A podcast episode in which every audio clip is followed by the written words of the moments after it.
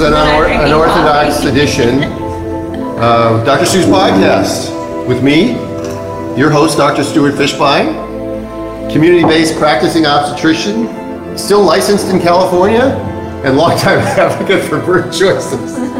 And I'm here, as usual, with my best co-host in the business. Hello. And uh, the entire production crew of Doctor Stu's Podcast, who just about tripped over her uh, her cord. Bliss John. We're a little bit of a mess today. We are a mess. Yeah. We're getting it together, though, right? Okay. Yeah, totally. I'm going to try to get Bliss in here. There we go. I can make that bigger, I think, but I don't know how to make it bigger. I can't get you in mine either. I think it's okay. Let's just focus on that. Okay. Okay. We can get you in, Stu. For sure we can. Okay, so this is uh, Fireside Chat uh, on the Road, number one, or Fireside Chat number twelve, or podcast number one sixty-nine. Yes. Uh, I don't know, we got, we got a lot of different things now because COVID has just thrown everything under the rug. First of all, to vacation. Oh, starting now. Is it after this? Yay, to vacation. Yeah, wait, wait, wait. First you, not me, by the way. Some of us have to work. So Bliss, why don't you, um, uh, people really don't want to hear about my day today. We don't? You don't want to talk about your day? I could. How much time do you want me to waste on my day? Five minutes. Okay. My day started really if great. If you don't go, I will talk about my day. No, well, you, we're, we're going to get to your day in a second. So my day started really interesting. I did a Zoom meeting with two um, Uh, administrative people from Ohio this morning at seven thirty this morning, my time. Um, there's a county in Ohio that only has one hospital and they're very rigid about things and they're trying to start a birth center there, and they contacted me because they saw me on Julie Sawaya's. Um, Sawaya. Sawaya. Sawaya's. Um, He's just started drinking, by the way. Birth center uh, uh, podcast. And uh, we talked for about forty-five minutes this morning about ways in, in getting things started there and things that they they can do. So that was an interesting way to get things started. Then I drove to my office and I saw a woman who's breech, and I tried to do an external version.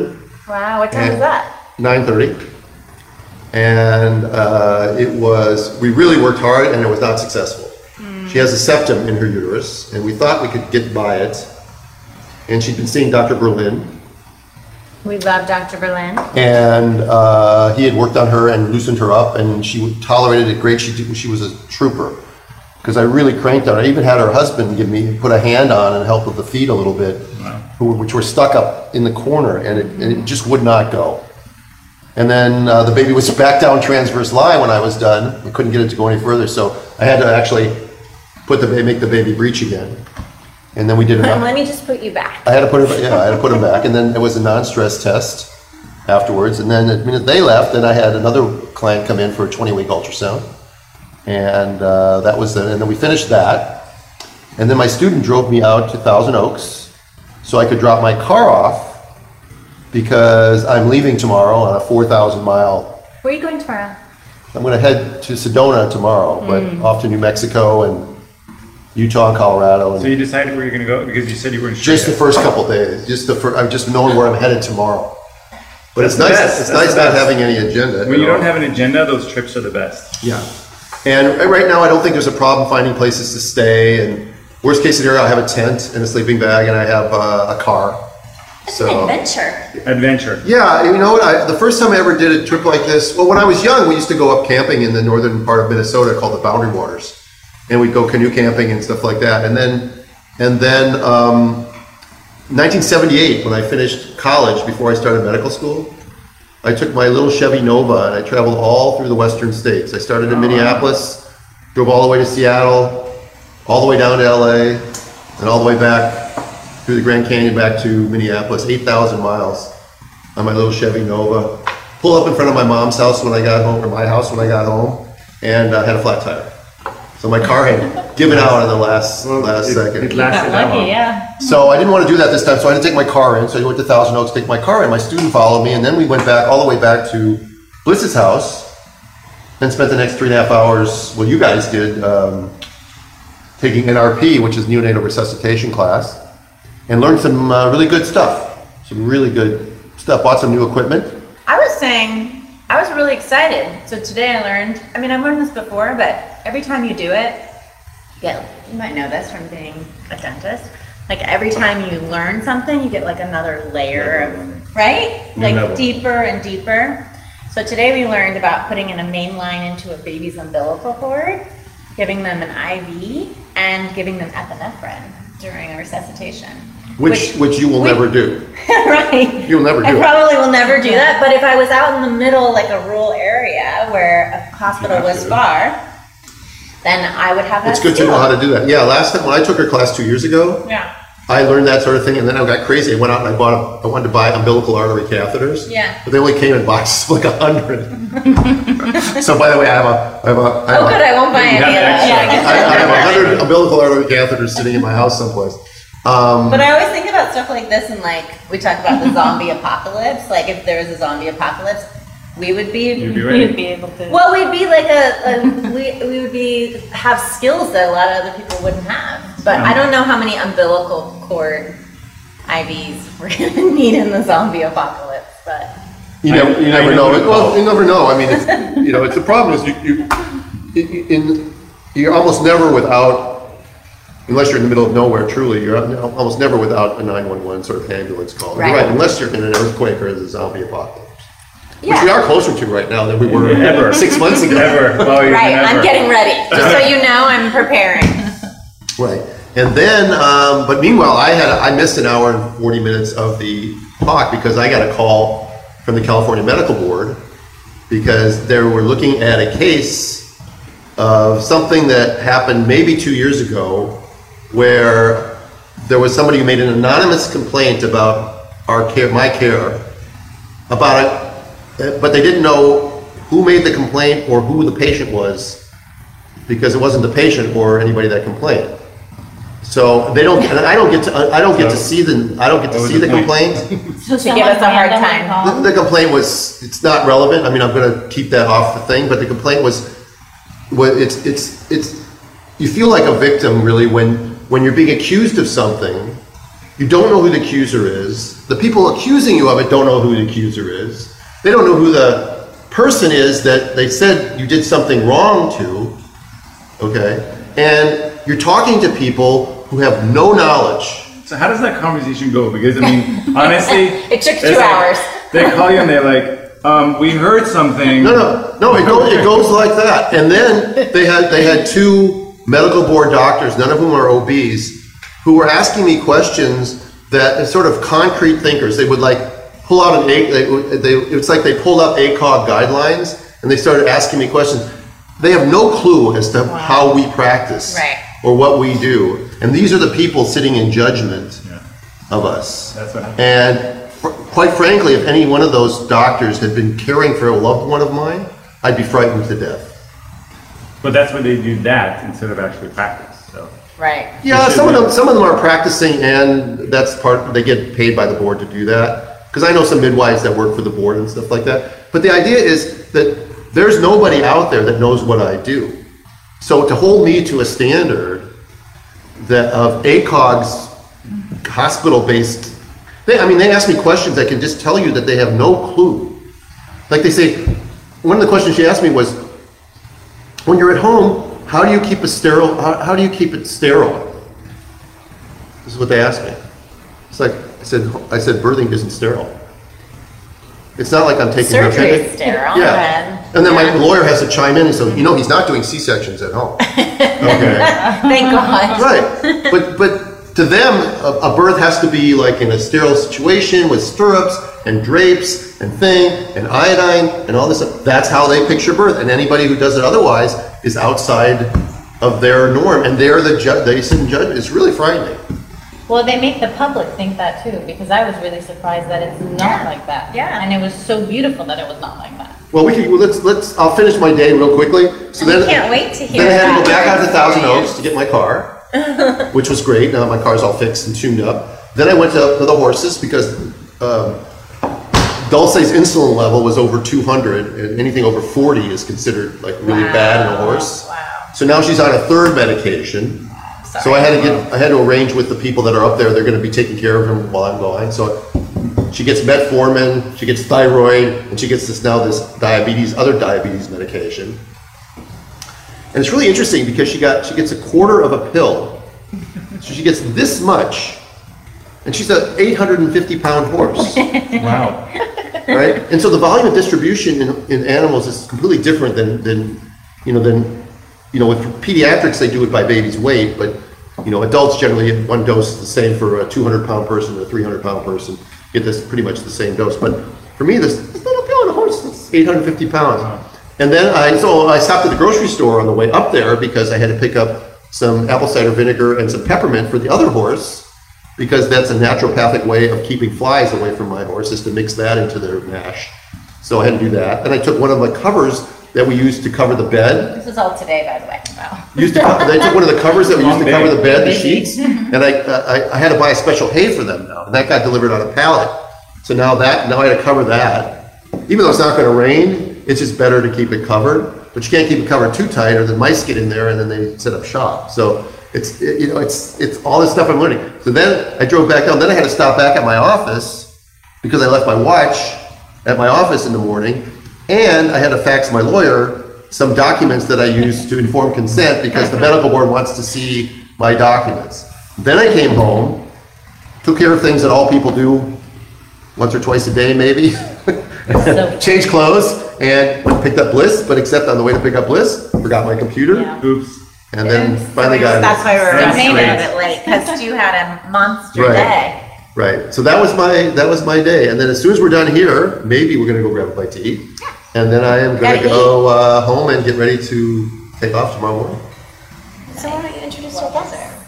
You introduce our guests. No, they're your clients. You oh, introduce okay. our guests. All right, so speaking of uh, birth and, and seeing things a different way, um, we were here doing our postpartum visit, when was it, last week? Uh, like our six-week, was it our? The, the, no, you came four, four weeks. Four weeks. Yeah, weeks. yeah like four, a few days ago. A four-week postpartum oh, no, visit, and we decided that that it was just a, a whim that we would have you on podcast because you had a life-changing experience with your home birth. And uh, so I have Masa and Ben Javed here. And um, why don't you tell them a little bit about who you are, your experience.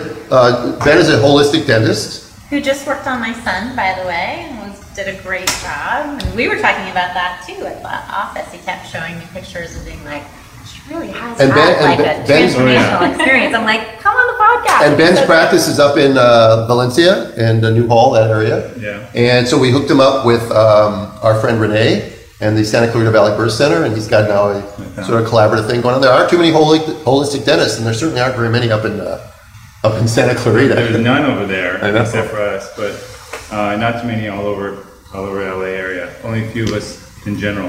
Yeah. But let's, let's talk about the birth a little bit.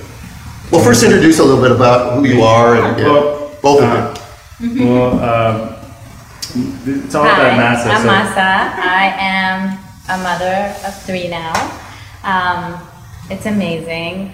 Uh, my first two births were done. I had them in the hospital. I always wanted a natural birth. I never thought I would have a home birth, but with this whole COVID thing, I decided, um, with Ben, of course, uh, that this was what we wanted to do. We wanted to make sure that it's about us, uh, our kids, um, and we didn't want to lose touch with the, uh, the the natural birth, not having interventions. And we thought with COVID in the picture, I mean, we probably had lost that opportunity. So we decided to uh, well, it's, go uh, with the home birth. When we were, um, you know, the, the background here is that we're, we're both very natural, holistic-minded people, um, and uh, I. before even each other. She used to go to holistic dentist before even she met me. and, um, Meant to be. Sure. Yeah, seriously. Yeah, I mean, and, how many people actually go to holistic dentists? Yeah. I mean, yeah, yeah. I, mean, I, I frankly had not really heard of one. Yeah. Even with my in your in touch with my world. community, you probably had heard of them, but I, I yeah, but they're hard to find. Yeah. yeah, they're really hard to find. So, so, um, so you know, our family was was very just natural based. Whatever is the most natural way of doing anything. Even though she's a pharmacist, she is against medications. She's always about whatever whatever can we do the most natural way possible. So what we found was when we went to the hospital and uh, to have our babies, you know, obviously we were getting pushed to do things different than our birth plan, which was doing it in the most natural possible way.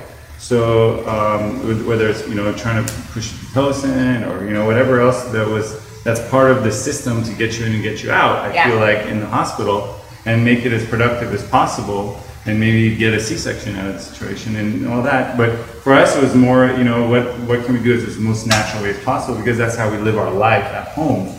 Uh, then, of course, that spilled over to my practice that I can talk about a little bit later, and how, you know, I practice dentistry as far as being as, as natural as possible. Um, but yeah, so the first few times, it was just like, it was like a struggle, and of, of us trying to do it naturally and and without anything, and getting, at the same time, getting pushback from the, you know, the doctors and nurses. Why, why, why? Even from before, why would you do that? Why would you do that? Why would you put yourself through that? You know, how many times did you hear that from both, both doc, all the doctors? Like, you know, without an epidural. And home, yeah. epidural. And home birth had never entered your mind. I just we never thought about it a little bit. Yeah. Uh, yeah, I just thought I could. Okay, I'll go to the hospital and do it naturally, but I didn't realize that they.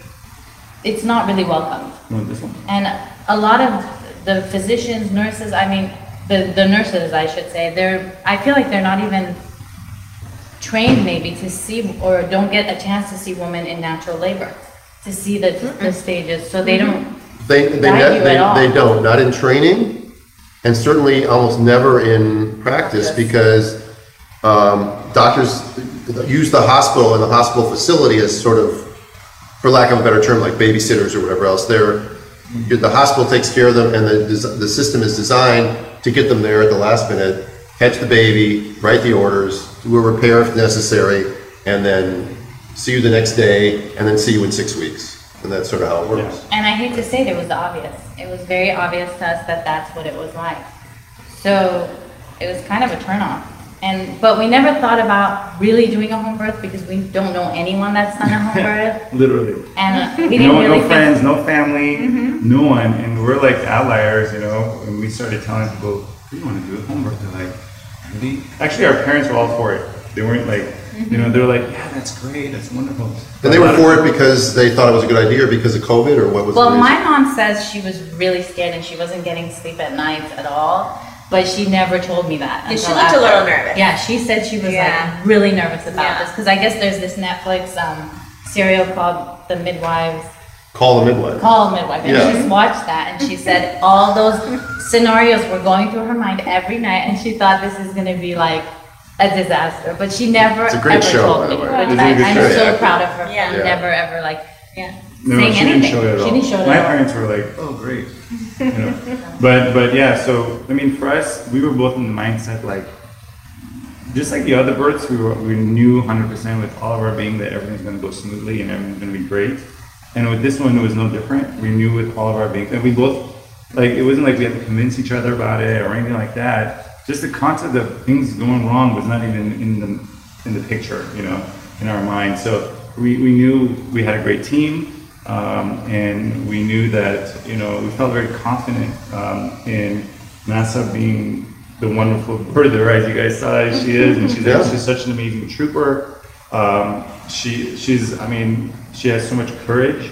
I feel like she's, honestly, I'm very, very proud of her. I, I told her many times about, you know, like at work, I talk to my patients about this a lot of times. You know, oh, I had a baby. Oh, congratulations. And, and then they say, how's he, how do you do it with COVID? What, what happened? How was it at the hospital? And, and whenever I tell people, yeah, I'm like, I'm like, yeah, we did it uh, at home, and you get kind of different reactions yeah. to that. And then some people are like, wonderful, I did it too, or oh, I've heard this. But other people are like, really? Weren't you scared? You know, you get all that. You think as a holistic dentist, though, you get a skewed population of people who might be a little bit more uh, open-minded. Definitely. I mean, the, there's the holistic-minded population in the office, but then there is the general population in the office too. So it's not only holistic patients that are in the office. So um, so you get that variety of reactions, but more, most part, it was just very positive and very interested in what it's like. And then when I told them, they were like, what, there was in the water, really? We've heard about these things. Didn't the Kardashians do that or something? You know? So it was like all those kinds of reactions. And, and, and but it, number one thing um, women say, and even today, actually, someone said that, one of my patients said, he's like, wow, your wife must be so courageous. Like, she's, I like, more power to her. Like, I would love to do that maybe someday, or, you know, those kinds of reactions is is very common. And I tell them, yes, she is. And I I always try to do my best to always remind her how courageous she is, and she's she's a powerful woman. I honestly felt like I had a really good team. I told you, like, I felt so comfortable. Yeah, you did. So, so comfortable in your hair. I never questioned anything you told me. I felt like, I mean, I was like, felt so safe, honestly. It, it couldn't have been better.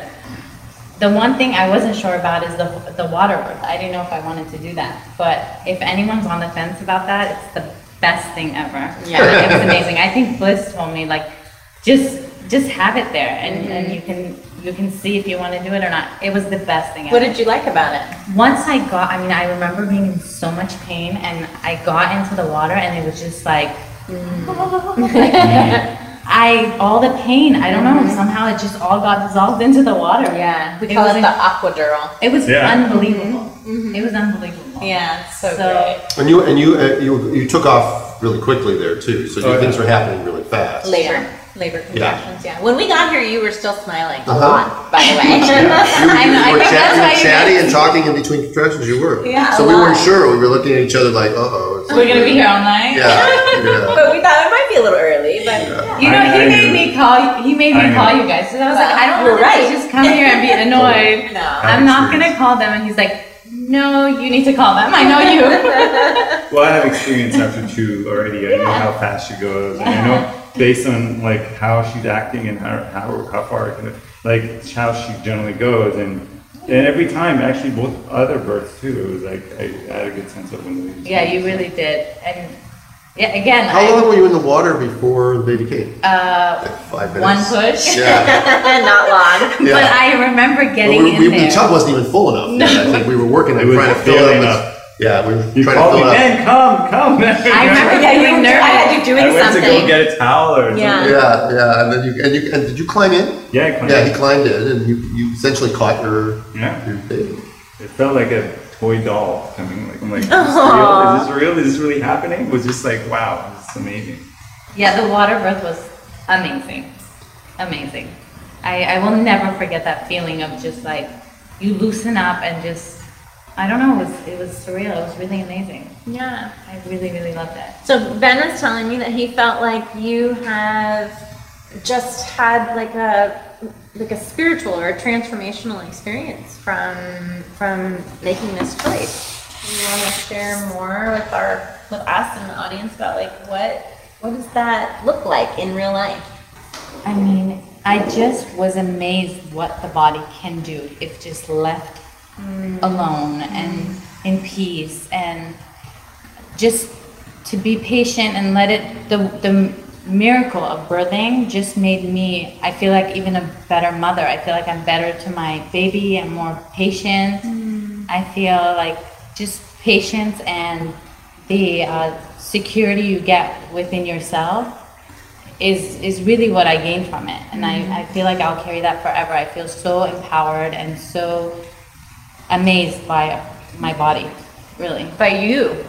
By it's, myself. It's you. It's amazing. Yeah. It really is an amazing thing. And the yeah. energy of this house has changed mm. from this cool. day. It's unbelievable. Mm. I never left here and suddenly I had a baby girl. It was unbelievable. It's amazing. Suddenly, real real suddenly. No, but I can attest to that because, um, I mean, she is really... Um, gone to a new level of, of just spiritual existence, I feel like, honestly. And it's like she's really um, has become so just, I mean, so from the time the baby was born until right now we're sitting here, she just, she's just so at peace with everything that's going on constantly. Uh, and in the past, she, a lot of times she struggles against things and she, but, but like she's gone to a new level of just accepting and, and just being at one with everything that's happening. Whatever's happening is fine. And and that's part of becoming, you know, the next level, spiritually, you know, more awake. And I feel like really it's it's that experience was just a transformative experience, really. You know, I need to, I, I it's so important for me to hear you say this, because I will tell you, it's, and especially today, after today's experience, you can scroll on the left there, Bliss. This, um, yeah, that we're thing doing the scroll. video thing. No, not that part. Oh, I guess no, nobody's commenting, or we're uh-huh. not getting any comments. No. Oh, we lost the video again. But it was fine last time. Oh, I did it again? Yeah, yeah it's yeah. fine. It's still recorded. Yeah. Um, it couldn't, it couldn't have come at a better time because of, uh, as I said before, today's phone conversation with these people from the medical board, how every question they asked was a fear-based question. What if? What would you do if? How can you possibly do this? How do you control this? You know, what, what you know? What do you do about this? And they, they and they and, and I literally think that they they had never really heard about the midwifery model and the informed consent model, hmm. which is they, all they, medicine. They they, they asked they they asked literally asked me a question. So when the when the paramedics came, all right, when, or not the specific, because I didn't remember the specific case, but when they. When they when when you call the paramedics and you send them away, and I said, when the paramedics come, I'm not the one that sends them away. Well, aren't you the doctor? And I go, yeah, but I give my patients the information, and then they will decide whether they want to have their baby or their mother or the mother go with the ambulance, or we think that things by the time since they since we called them eight minutes ago, things have now stabilized and they don't need to go anywhere. And that's ultimately the choice of the mother. Well, if the baby is seizing, would you not tell the parents? Well, yeah, I mean, if the baby is seizing, that's a different story. But if the baby is not seizing, or the baby is breathing fine, or the mother's bleeding has stopped, all right, the decision about whether to go with the paramedics or not isn't mine to make. And they could not wrap their head, they could not wrap their their their minds around that. They they kept quoting, like, rigid A C O G stuff. They called A C O G the Bible. Wow. Yes. A C O G is the Bible. And I go, no, it's not. And then they quoted something about home birth with A C O G. You know, and doesn't A C O G just uh, not recommend home birth? And I said, yeah. And if you look at their recommendation, it's based entirely on a paper by a, a researcher named Jack Wax, which is the paper has been refuted terribly. They don't know any of this stuff. I said, by the way, you know, I've written, I've written a book and three articles. Have you, have you bothered to even look at them? No. Okay. They, it's, it's, it's, they're there. It's sort of, you know, I, I, it's sort of like they're there to find that find something wrong. All right. They're there to judge you by a standard of which you don't live by. And it's frustrating. So when I hear you talk about this, They, if they were to listen to your, they would, one, they would think you're out of your mind. Right. Right. Two, they would not be able, they would not be able to process it. But me, I've, I've fortunately been able to go through this transition from a resident that was trained in that medical model and came out thinking I knew everything to over the thirty, thirty-fifth year of practice now, where uh, I look at things entirely differently. And your experience, when I hear you describe it to me, is the epiphany of, of why I do, why we do what we do. It's the best. Okay. To give you an experience like that. And the response from these doctors, well, well, what if? But I say, I say that the home birth system, it doesn't happen. The what ifs don't happen, but rarely. Far less common than they happen in the hospital. And then they talked about informed consent, and they wanted to see my informed consents, and I couldn't help myself. I said, by the way, when you have somebody in the hospital, do you inform them that they have a three times higher rate of C-section if they just walk in the door than they do if they're at home? Do you inform them that of the risks of an epidural or of a hepatitis vaccine? Or do you just tell them that it's necessary? I mean, and I'm, I know that I'm talking to the wall. I am. So I do what I do, and I'll do it for as long as I can do it. But I'm, I'm, I'm telling you, the forces against women's choices in California, at least one of the doctors actually praised me for what I do and said, uh, you know, we want to honor women's choices, and we do believe that home birth is is a reasonable, is you know, is, is something that women should have the choice of. So that we're not here to condemn that, as opposed to what the, the other doctor was there to condemn that. I love that they, they're two men? Two women. Oh, there were two women? Two women doctors. Okay. I was just like, I, I just, the, the whole thing about like giving people, giving women permission to be able to have their babies where they want to, like the fact that we think as government or doctors or midwives oh, or whoever, that we should be able to give you the right to make a decision on where you deliver your baby is just insane. There's, it's insane, really. There's no, there's no um, patent on or, or, or uh, monopoly on patron, patronization from male physicians. I mean, women physicians, as you, we've talked about many times on the podcast, can be just as nasty yeah. and just as rigid yeah. well, as a male physician. I mean, yeah. coming from the dental perspective, medicine, the medical world in general is just, you know, you know what you know from your schooling, you know, and you go to dental school or medical school, and as you guys, everyone knows, they, they teach you a certain model, and it's in the box, and there's only one way to do things. And anything outside of that is completely wrong or it's off the wall. And, and you can get in trouble. Yeah, and, and, and there's no other way. This is the only way, and there's the only way. But, you know, of course, nature is not that way. Uh, and, you know, I'm sure a lot of people think that, you know, there's things that I do in my practice that are, you know, people that are in, in dental school will go, oh, that's B S. I mean, still people in dental school are teaching mercury fillings, to do mercury fillings. I mean...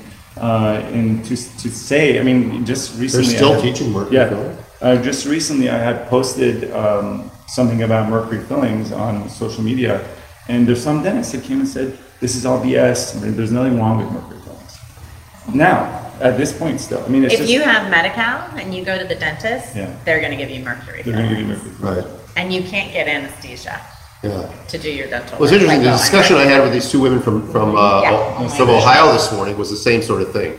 You know, the, the Medi-Cal physicians, and I mean the Medi-Cal patients, and especially women of color in Ohio, the outcomes are, are much worse. And they were we were trying to figure out how we can deal with that. And I, I said, you know, I I don't know how you can deal with that sort of thing, but I, I do understand that it's it's also not just a color issue; it's also a socioeconomic issue.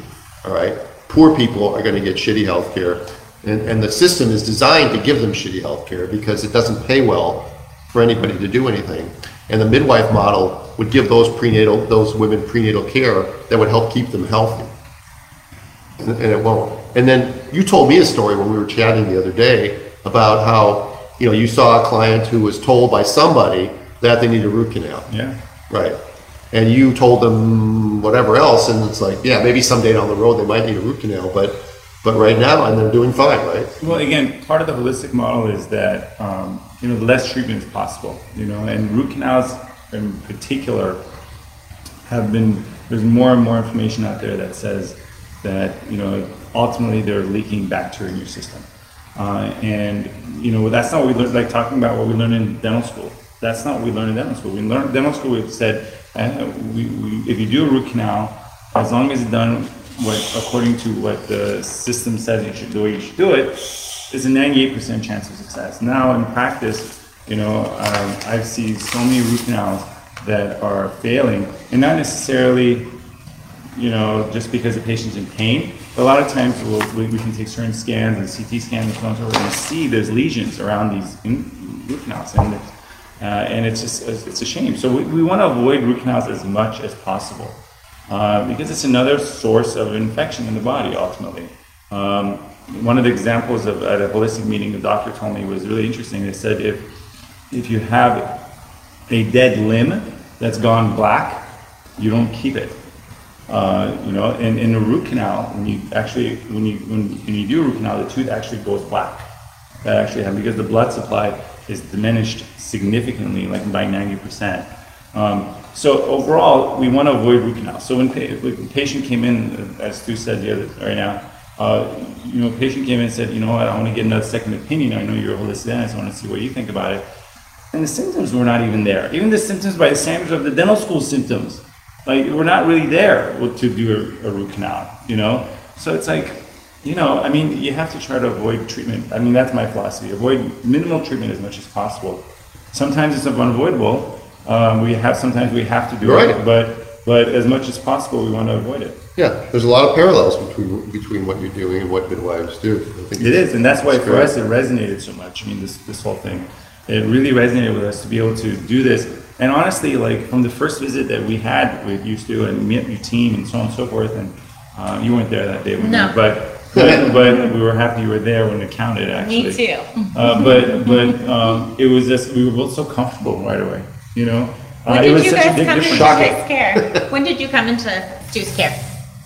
Um, it was like, how many were thirty-two? April, May? What was it? I was, no, twenty-eight. twenty-eight weeks. Probably yeah. twenty-eight weeks. twenty-eight weeks. Yeah. It, and it, all this fear um, base that we're talking about, that happens even postpartum, because, I mean, the care that I got postpartum, I have never had that before. That was amazing. Like, you're texting me, you're texting me, making sure I'm okay. Two days later, you're at my house, making sure everything's good.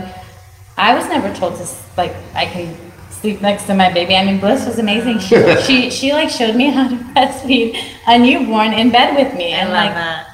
God, how did I miss out on this?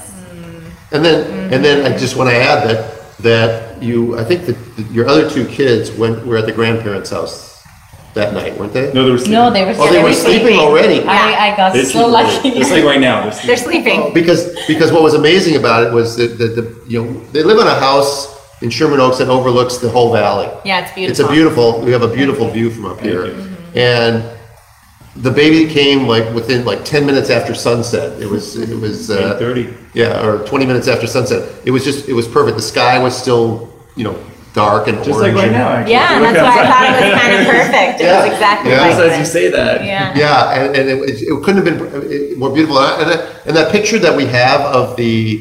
The tub where we're working on the yeah, tub that we yeah. used for the th- I promo. Love that picture. Yeah, I mean, even though you're, you're I'm not in you're it. Not in it. It just but the it, feeling. It, it was it was it was just the, the, the sky. You could see the baby. Sky out the window. You could sort of see it if you look carefully, and it was it, it was so fantastic. And then you know, in the morning, your kids wake up, and it's like it was Christmas. Amazing. Tell us about it. Tell us what that was like. So we had already told my my daughter. We were planning. She's four years old. We had.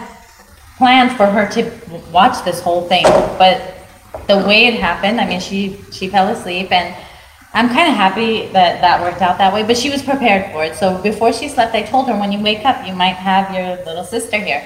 So when she woke up, she came in like kind of looking, and then we're like, oh my God, she's here, and she was just in heaven. My son is two, so he didn't understand as yeah. much, but he was like, he was interested was, for a second, was, and then he's like, "Oh, look, this toy truck over there." You know, oh, this is interesting. You know, boys. You know, big but guys. I really think this, well, have, this might have made it more difficult had I left for two days and yeah, come back. Right. Of I course. mean, it would not have been. Your the same daughter time. Is old enough that she'll remember waking up and meeting her. Yeah. Oh yeah. Sister. How old is she again? She's four. Yeah. And she will tell oh, the story four. to your sister, to her, to Leia. She'll tell the story of the whole thing. Oh yeah. Right. And then. For her now, it's like home birth is not some really strange thing. She was. I had gotten her book. She was ready yeah. for the whole thing. She was ready for the sounds and the the bleeding and everything. She, and yeah, was, and one day maybe she's gonna have a baby, and, and that'll be like, like, oh, she probably won't have fear, right? Hopefully. Because I hope, yeah. I well, hope. We showed her the video, and her comment was, "I wish I was there." Aww. Oh, well, she'll have to have one more. And, one more, and I one told more. you that I, I want another one just to experience that again. I swear, it was just amazing. Oh, that would that yeah. It was well, amazing. That would be great. So. Yeah. And you know that you had said something a couple of minutes ago about like how did I miss that? Like learning to you know sleep next to my baby. But the thing is that there's so many women who are missing that opportunity, and because you've had such a beautiful positive experience, you get to share that with people, yeah. you know, and that's when our experiences impact, like it's a ripple effect. I you hope know? so, because yeah. I feel so connected to her. I'm like, I can't even tell you, it's yeah. amazing. And you, and we need to share the positive stories too, well, you know, we hear so many like negatives that yeah. when we have well, good we're stories. So afraid. I thought it's, Scary I, to sleep with I personally baby. think that even in our circle of friends, you've, you've inspired a lot of women. I really do think so, because a lot of com- the comments I've gotten just from our circle of friends, not even just at my office with patients, is, wow, just she is amazing. She's, I mean, it's just, it's, it's inspiring to see, because, I mean, it's one thing when you have a lot of friends or family, or if you know people that have done it, but when so, someone that is, is, you have no, no, no one has, any of your mm-hmm. friends or not have done it, I mean, it, it's it's something that's stepping out of your comfort zone, so it's, it takes a lot of courage. I was thinking too um, about when you were saying "what if," you know, like that's a question we get all the time. Oh yeah, like yeah. what if, what if? We right? got that a lot, right? But I was listening to my, the Rev that, you know, I listen to on Sundays from my spiritual center, and he was talking about what if, but he was talking about the flip side. Like, what if it was, what if, what, what if labor works? Yeah. And he wasn't talking about labor, he yeah, was talking about life. life. But what if it's great? Right. What if you take that chance and you don't let fear limit you and you have an amazing experience, right? right? And, and so I think that speaks to, like, when you're talking about transformation, you have these life experiences, and then that lesson or that experience that you have spills over into all these other I things. Wish I could remember who said it to me, but a long time ago, some uh, a midwife, I think it was a midwife, said to me, like, what if it goes right? Yeah. Yeah. I love that. Yeah. yeah. And it did. I love that. And it did. And I I, I, I feel like I, I hope more people get to have this experience. I really do, because it's it it sucks not to. Not By the way, if I could ask people that are that are watching, can, hi guys. Can, you, can you confirm that you're still seeing the picture? Did um, last time. Jamie, hi. How did you get those things to pop up? They just started popping up. I mean, oh. I, I don't, I don't. The I don't, delayed reaction. I don't understand what's going on with my computer. And, okay. Uh, I can't quite figure it's it. It's okay. We're recording it. It gets to be on a podcast. Anyway. Yeah. Susan. Um, any oh, good yeah, questions sure. over there? Why not? I'm on vacation. yeah. So. Um, yeah, anything else you want to say to other people that might be listening? Um, you know, most of our people that are listening are like-minded, so we're not we're not probably reaching a big audience of people who aren't. But this is going to get posted on Doctor Stu's Podcast um, website, so it'll be there in the archives, and people can go back and look at it. Somebody mentioned that that th- some of our discussion reminds them of a blog that I had mentioned to them earlier about labor is not a toothache, which was my that's funny, which, which is my which is my epidural talk. And how numbing up a mouth for a toothache versus, you know, taking fixing a tooth is not the same thing as numbing up a woman in labor. And yet, I can tell you these two physicians from the medical board today would not have understood a word I said if I talked about the you know, hormonal cocktail that a woman makes that she passes to her baby, and that when you give them an epidural, it shuts it down, and then the baby's all by itself and disconnected from its mother. This this would not register, because you know what? A C O G didn't write about it. So that, it's not an ACOG's, it, I didn't find that in the A C O G uh, website. And I talk about that with, with my potential clients all the time. It's like, you know, when you go into a hospital, that part of it, the hormonal flood, and how, like we were talking about earlier, like the less you intervene, the better. And from my perspective as a midwife, that actually causes less complications, causes less issues, you know, but that part is not acknowledged in the traditional model at all. You know, the lights coming on, people coming in and out of the room, putting you in a, a different outfit, like how does having the monitor beeping at you like affect you in labor? You know, none of that is like included in the possibility that maybe that's why your labor is dysfunctional, or maybe that's why you're feeling more pain. Or and maybe or you yeah. get scared, so things stop totally. progressing. Yeah. Right. Yeah. Right. Like any like any other mammal. Again, the whole idea of mammalian birth is is not taught um, in residency. It's not. It's not taught that that we are mammals and that we respond in the same way that other mammals do to stresses and to outside influences. And we would, you know, the famous meme that came out that somebody posted. One of my people that I interviewed on their podcast posted that, you know, what we do to the human female, we would never do to our dog. Right. You never do those things. Do you remember that video that came out at like, I don't know, it's like two years ago, and they showed um, what would happen if you were trying to have sex in the hospital, like the same way that like we try and have babies. Yeah. Like, you remember that one? Yeah, and there's also the woman on the toilet one yeah. too. Like, you know, people were coming in and out, and they were like evaluating uh, and telling you what uh, position to be in, and you're like uh, trying to like have sex. You're yeah. like, this is really not working very well. Yeah, and there's a very short YouTube video, which has been seen millions of times, called Failure to Progress. For poop. And it's just a woman who walks into the bathroom, sits on the toilet, pulls her panties down, sits on the toilet, and takes out a magazine, and then like ten seconds later, in walks a nurse. Hold on. I can do that. Yeah. In in walks a, a nurse and start and just stands there staring at her. And then her husband walks in and stands there staring at her.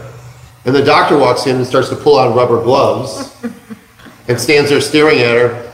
And then the poor little thing just sort of looks up at the camera and goes, and that's it. Like, how do you how do you expect someone to take a poop or to deliver a baby when you have people staring at them. Mm-hmm. Right. The they didn't understand that today. They said, so when she's laboring, you're you're in the room watching her. And I said, no, I'm on the couch with my headphones in. I even talked about my Doctor Stu on the couch package thing. They, they don't, they don't, they, yeah, they just don't get it. This time you were actually sitting outside for a while, right? We you were. were. You guys are, I'm like, you should we have were. Wine. Exactly. Yeah, except when we, you know, we don't drink when we're on. When of we're course, working. Of course. You said later we will, and we are now. Yes, many, many weeks later. Social drinking, by the way, social drinking, not heavy drinking, social drinking. Well, I was asked that question. Oh. oh. You know what I was thinking, you know, so often we talk about, you know, you're talking about these doctors that were like evaluating what you do and don't have any understanding about it. Like we often say, you know, as part of the residency and part of becoming an obstetrician, you should have to go and see what it's yes. like at a home birth to understand, because there's so many judgments about what we do. Um, I was just thinking we should, we should film one. Film one what? A birth, a home birth. Well, there's plenty of but I mean intentionally to show as a clinical thing, right. like here's what's happening. Not just the delivery, but like you do a documentary. Well, yeah, yeah, like the labor and like, and then talk about like, why are we sitting outside watching the sunset while this woman is laboring? Like, what's the point of this? You know what I mean? Like, like what the whole mindset around it that would help them understand a little bit better. Yeah, yeah, we should. Yeah. I mean. If people listen to all one hundred sixty-nine Doctor Stu's podcasts, they'd get, they get a good maybe a thirty minute they get a good view. Video might be a little better. Right. Yeah, I had a nice. By the way, I had a really nice uh, Zoom meeting with my cousins last night. All the first, co- well, as many as we could get. All the first cousins, which are my, my my dad's brothers and sisters' children. We were on Zoom last night. Nice. Yeah, from Florida, East Coast, Minnesota. Berkeley, L A, um, Chicago, all over the place. We were, we were, we were on, and some of them I haven't seen in a decade, and it was really nice. So there is this thing about Zoom that has really been a really good thing. There's some real pluses uh, to COVID. To COVID, one is we're finding that there's thirty percent less S I D S deaths, which we might have mentioned briefly. No, last but time. We mentioned less um, premature labors. Mm-hmm. But now I've also heard that there's less S I D S deaths during this period of time. And why do you think that might be? More people sleeping with their babies. What are what are what are women Let's not know. routinely doing with their children right now? Going to going doctor, to the doctor, pediatrician. Mm. And what do routinely people go to the pediatrician for? Vaccines. Vaccines. Now, can we say for one hundred percent certainty? No, but it's certainly worth looking into. I'll tell you what. I bet you um, inductions are up like. eighty-five percent. I don't and, know that, yeah. Well, I'll tell Probably. you the doulas are reporting that almost all of their clients are yeah. getting induced, and that fifty percent of their clients are having C-sections. Right. So because we're gonna, why? Why? To get because the doulas are not there. Oh, oh. Because the doulas are They won't let the doulas back in. And then, and so, and then some hospitals are not letting the yeah. husband into the operating room. Yeah, we heard that. That was. And then I also heard, and again, this, and fear. this one blew me away because I can't even imagine, but Um, maternal-fetal medicine doctors are not letting the husbands come or the ch- or the siblings come to a twenty-week ultrasound. No, that's why some some of my clients have switched into my care. Well, and that's why some of the I'm getting a lot of twenty-week yeah. ultrasounds now, because somehow along the way, med- medicine decided that children and husbands are not essential. Can you imagine denying a father the bonding of a twenty-week ultrasound, or the bonding of being in the operating room when his wife's having a C-section, of hearing his baby's first cry, or the, and saying it's not essential? Well, look at way back when yeah, doc, dads weren't in the room. Yeah, yeah but so. we didn't. Yeah, but we didn't. We had no clue about that then. Yeah, right. Get it. But, but now we know, and also it's just it's just it's essentially saying that, that it's saying that fathers are right are are like I use the word not essential. Yeah. Right. Well, from my perspective, I mean. I'm not sure how much of a difference my, you have to speak to what my, me being there, how much of a difference it makes for you, but for myself, it makes such, it was, it was, it's a life-changing experience for me to be yeah. there, because then it's, it's such an amazing thing that I would feel like I'd be robbed of. I would, and I would, and, you, and look what there. you got to see, the power that you got to see of your oh, life. Yeah. yeah. And and it's, I literally would be, it's just like you'd be robbed of that. uh, and it's so sad. I mean, we bear witness to it all the time. I mean, it, and I, as a male, I mean, I have to say that that that you know, sometimes I don't in my own personal life, socially, it doesn't always work out so well. But the but it's women are awesome. They're awesome. They can't do things. They can't do things. I mean, they do things that there's no way we know that men, that men could ever do. And it's true. And the, you know, even today, the the external version that I tried, not one peep or complaint, because she knew that that that I we were I was doing my best and that that it was for a good cause. And even though it didn't work, that she it, it was really uncomfortable. I'm sure that she's if she's listening right now. You know, those are those finger marks will go away. I cut my nails really short. I told her I cut my nails really short this morning. So what is sure. she gonna do now? What's her plan? Since well, the baby didn't okay, turn? It's a good question. She's gonna. I told her to meet with Barry Brock and meet with uh, Terry Cole. Who's Terry? Terry Cole? Cole's a breech doctor in Ventura County. Oh, okay. All right, but she doesn't want a hospital birth. She's been with with uh, midwife Robin for the whole yeah, time. Yeah. And. Uh, You know, she's going to hope that she goes to forty weeks. Because you'll be back. Because I'll be back. Yeah. Right. Yeah. Right. Oh, yeah. Right. So I have, I, you know, I, I have one letter that I want to read because I'd love you guys to hear. This is a classic kind of letter that I get daily, but I want to read it into the record. So with your permission, I'll go ahead. Yeah. Okay. It's my podcast. No, no. That's what I always tell them. Your name's on the podcast. This is, this is from Jennifer in, Green, in Greenville, South Carolina. Okay. Hi, Jennifer. I've heard you on multiple podcasts, and I'm trying to find some answers about my twin pregnancy that I have not been able to get from my O B or M F M. I'm currently thirty-seven weeks pregnant. This was written this past week, so she's thirty-seven, thirty-eight weeks pregnant. Both twins are head down. You're gonna, this is going to really get annoying for you because you're going to know what I'm talking about. From the very start of the pregnancy, the, both the O B and the maternal fetal medicine have firmly stated they won't allow me to go past thirty-eight weeks. Allow.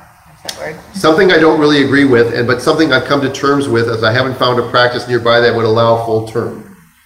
I've also, by the way, and we've gone over this on the podcast before about the numbers, going from ninety-nine point nine three percent chance of not having a stillbirth at thirty-six, thirty-seven weeks to ninety-nine point five four percent chance of not having it at forty weeks. You determine what the difference is, right? three, three, per, three per thousand. It's it's whatever. Very little. Okay.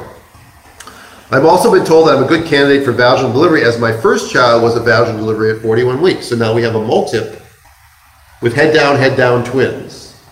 Okay. What's my success rate with that? ninety-eight point three percent. All right. At home. Today, the O B told me inducing a twin pregnancy was too risky to consider, and to my shock, scheduled a C-section for next week. He did not go into specifics on why inducing was risky, but was insistent that C-section is the best course of action at this point, okay? Vertex-vertex twins, die-die twins in a multip, and a C-section is the best course of action. And this is the standard of care yes. around the country. Yes. Okay? This is the first I've ever heard that inducing a twin pregnancy was risky, and I've had trouble finding any information about this online. Do you have any thoughts on this topic? Well, yeah, of course I do. Little bit. Little bit. Induction's not ideal either, but I feel I would definitely prefer that over a C-section. I tried reaching out to the M F M and was told that they have nothing to do with the decision to induce versus to have a C-section. That was completely up to the O B. Okay? Thanks for reading. Keep up the good work. All right? So I wrote her back.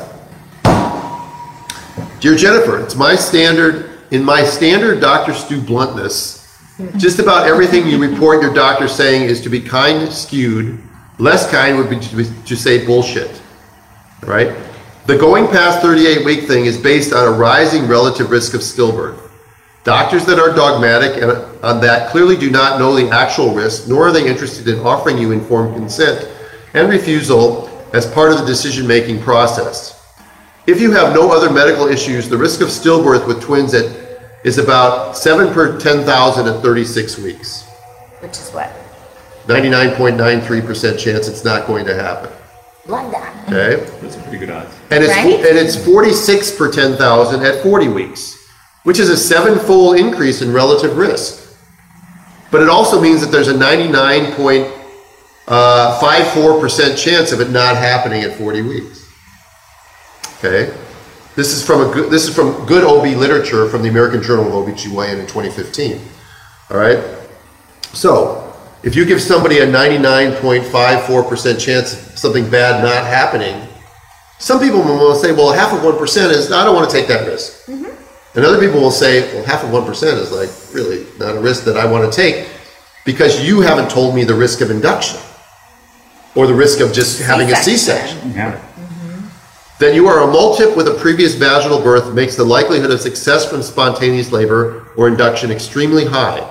Induction, when you act, when, when actually indicated, is quite safe and successful in multiparous moms. Multiparous is a woman who's already had at least one baby. Currently, from what you describe, you have no indication to interfere with your pregnancy. A scheduled C-section in your circumstances is not only not indicated, but is medically negligent. Mm-hmm. I don't have any problems. Yeah, I'm blunt. Thank right? gosh. That's what we love about you. Yeah. In my opinion, your maternal-fetal medicine doctor is being a coward in refusing to state an opinion on mode of delivery. He or she doesn't want to upset the referring doctor by offering a more honest and evidence-based approach, because if the M F M had agreed with the doctor, he would have said so. So when he says to her that I have nothing to do with the decision to induce versus have a C-section, basically he's saying that I don't agree with what this guy's saying, but I'm going to yeah, hands off, keep my keep my distance, mm-hmm. because he doesn't want to piss off his referral base. You know, as a as a physician, you know, you or a dentist, you somebody wants you to, as a consultant, if they're sending someone to you, it's really hard.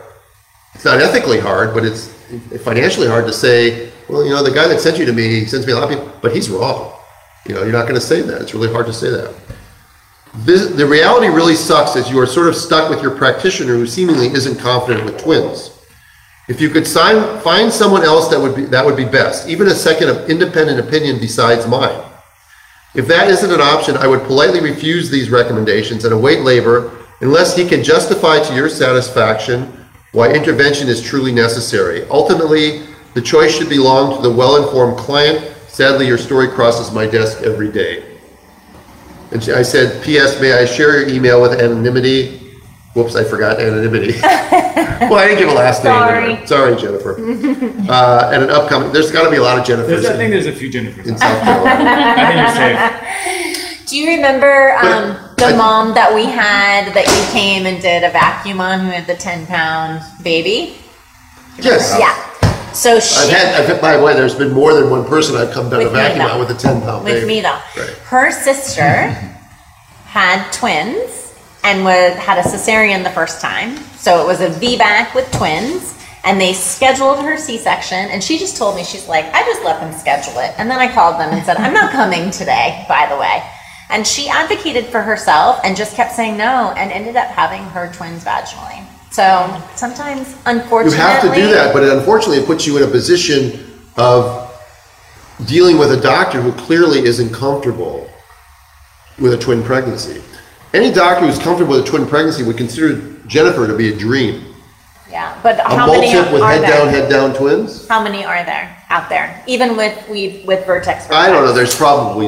more than we think, but they're just not speaking up. Speak up. We right. want to hear from you. right. It's well, horrible. It was, right. it was kind of similar when uh, she was going to switch to you from her regular, from the other O B that was that she was with. It was kind of a, you know. You want was, to mention any was, names? Was, no, no, no, no mention names. She I, says, I, I, can, I can mention names. We won't mention names, but, but there was I'll just say that they, that. I didn't get that.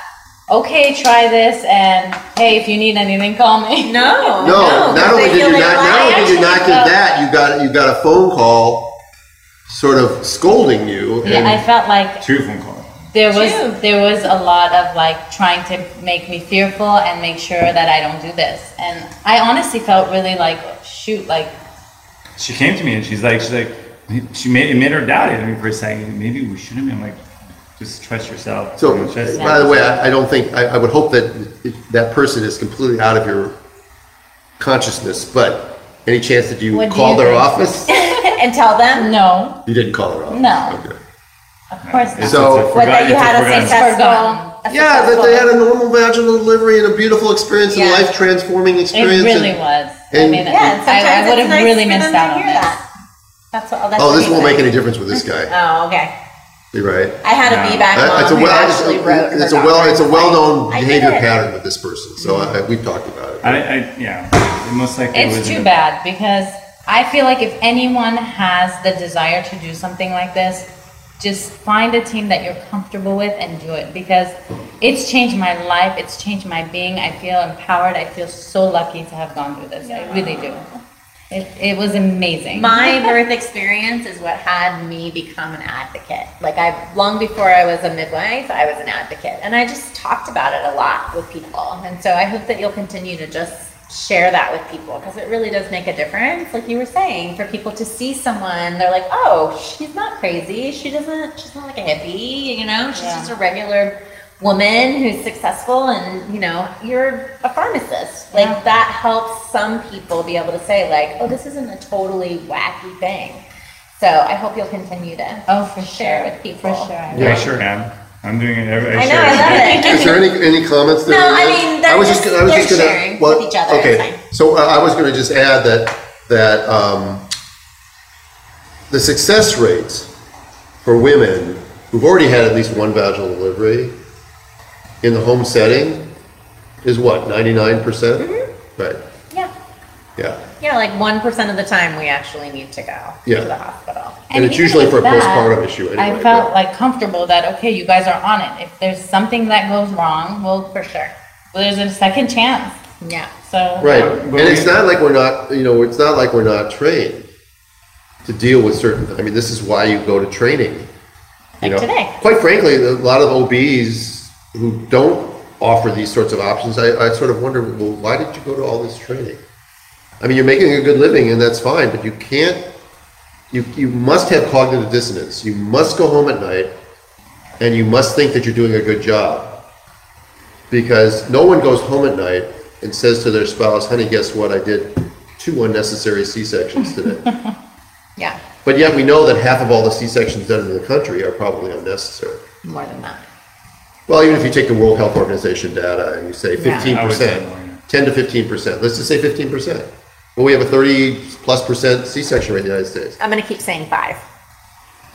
Five okay. percent. Well, since nineteen seventy, it was five percent. Yeah. Yeah. What's changed? Human beings? No. No. no. I mean, no. our mental state. No, yeah. no. What's changed is uh, continuous monitoring and, and freedom cur- and the freedom and fear. Cur- Medical fear. And yeah. fear. Right. Cultural and social, fear. Yeah, cultural I mean, fear, look at what's media. happening right now right. With, with, with COVID, COVID. and right. and you know, we're, even even the most natural people in the world are, are, you know, completely fearful about this. It's just a cultural thing that we are having to deal with, and it's not getting better.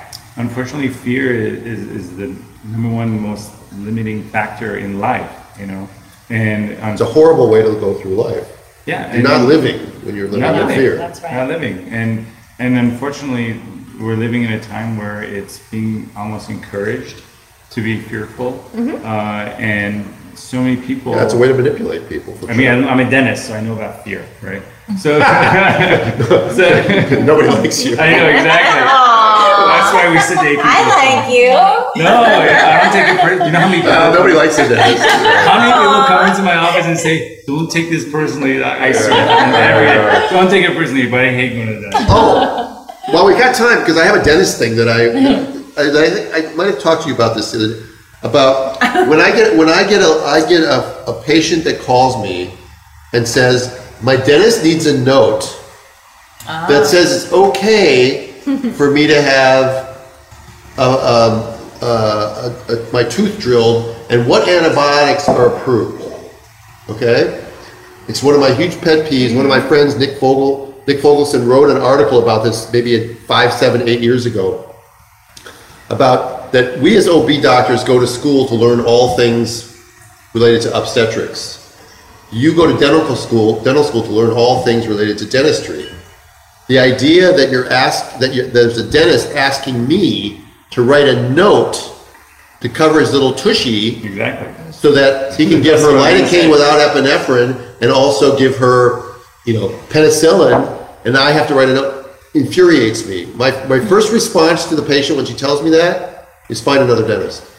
But they're all like that. No, I mean, they're, they're not all you. like that. They're no. not all like that. Okay. But dentists are cowards. I mean, not all dentists. But Thanks. a dentist that, a dentist that does that needs to grow a pair, okay? Because this is what you went to dental school for, all right? So how does it help for me to write a note so that you can give, so that, yeah. You know what I was thinking? You just fax them a letter on your letterhead that says grow a pair and then yeah. sign it. Well, that's what that's actually what Nick's that's actually what Nick's letter does. And if people want to find it, they can scroll backwards several years in my blog, or you can put in. Um, I think you can find it by in the search engine, putting in Nick Fogelson, Nick, Fo- Nick, or put in Fogelson, or put in dentist, or something like that. And hopefully, it will come up. But it's in there. He wrote it. It's brilliant. And it says that it says grow a pair. More or less. Okay. More or less. No, more or less, it, more or less it does say grow a pair. And uh, so anyway, I, I, so you had I, to, I haven't had a chance to vent because I got a dentist. Yeah, since you had a dentist uh, here, you have to vent about that. I get it. I won't take it personal. No, because I don't I don't expect that you would ever do that unless there was a significant obstetrical problem. But ultimately, you learned in dental school, dental school how to take care of pregnant women, didn't you? You know, there's not much on that. There's not much about pregnant women in chiropractic, in yoga training, in dentistry. Everybody's there, there afraid really of pregnant women. That. It's like a ticking well, time bomb. Pregnant women, pregnant. pregnant women, if they, you know, have the same allergies or not allergies as anybody else. So, if, if if it's okay to give a pregnant woman, a, a non-pregnant person penicillin for the mouth, it's okay to give a pregnant woman. The only antibiotic you don't really want to give to a pregnant woman to is, is tetracycline or a sulfa drug, all right? But any of the cephalosporins or any of the penicillins are fine. Lidocaine is good. Lidocaine with epinephrine you'd prefer not to give. There, it's out there now. Everybody. Done. Nobody else. Next time I'm going to say watch Fireside Chat number twelve. Uh, well, it was lovely to sit here Is and drink over? wine. I know, we went way over. Yeah, to drink wine with you guys and hear your story. I mean, we this is the first time we've ever and done. And you had the good view. Like I didn't even get to really? watch the sun go down. Yeah, we've never done. You've never uh, had guests? Well, we no, we have guests, but usually in the studio. We've never really yeah, done, we've never done, gone, we've never gone remote before. No, really? yeah. yeah. Their first huh? remote was We're a pleasure. Yeah. Right, I think we're going to make this our regular podcast location now. Right, we're just going to come over Friday night. Yeah. Right around seven o'clock. We'll provide the wine and cheese, okay, guys? Yes. Okay, I, yeah, we can actually rename it. We can name it the Wine and Cheese Hour. Sure. That's what I'm going to call this one. I'm going to call it the Wine and Cheese Hour. Except I, I've been watching the cheese the entire hour. I didn't want to eat while I was podcasting. Well, I didn't know that we're going to be... Um, Live. Live. Live. So I, heard, I thought we would munch. You're perfect. Right. I'm munching. I don't care at all. all. Right. I can just eat. Okay, so let me just sign off and say this has been Doctor Stu's Podcast, uh, Fireside Chat number twelve. Hopefully, sooner or later, we'll be back in the studio with our producer, John. You keep hoping. What? You keep I hoping. like. I like. Hold, I like. Hold, I like holding the microphone.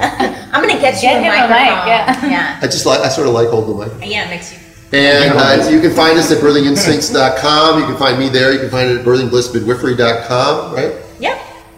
And oh, birthing bliss dot com. Uh, birthing bliss dot com. And your email is, because you changed bliss it. Bliss at birthing bliss dot com. I still have birthingbliss at hotmail dot com. On I know, my, on but my I computer. finally upgraded. What happens to birthingbliss at hotmail dot com mail? It. it still gets it. Okay, good. And then I'm at askdrstu at gmail dot com. That's A S K D R S T U at gmail dot com.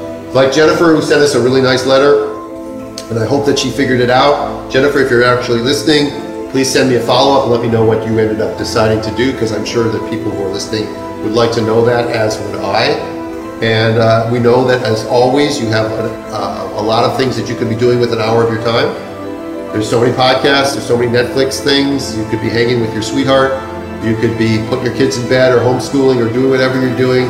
But to spend an hour with us, once a week, we're honored. So uh, thanks very much. We'll see you all. Have a great vacation. Yeah, thank you for having us. Yeah, we're on vacation. Yeah, thank you guys. Bye, you guys.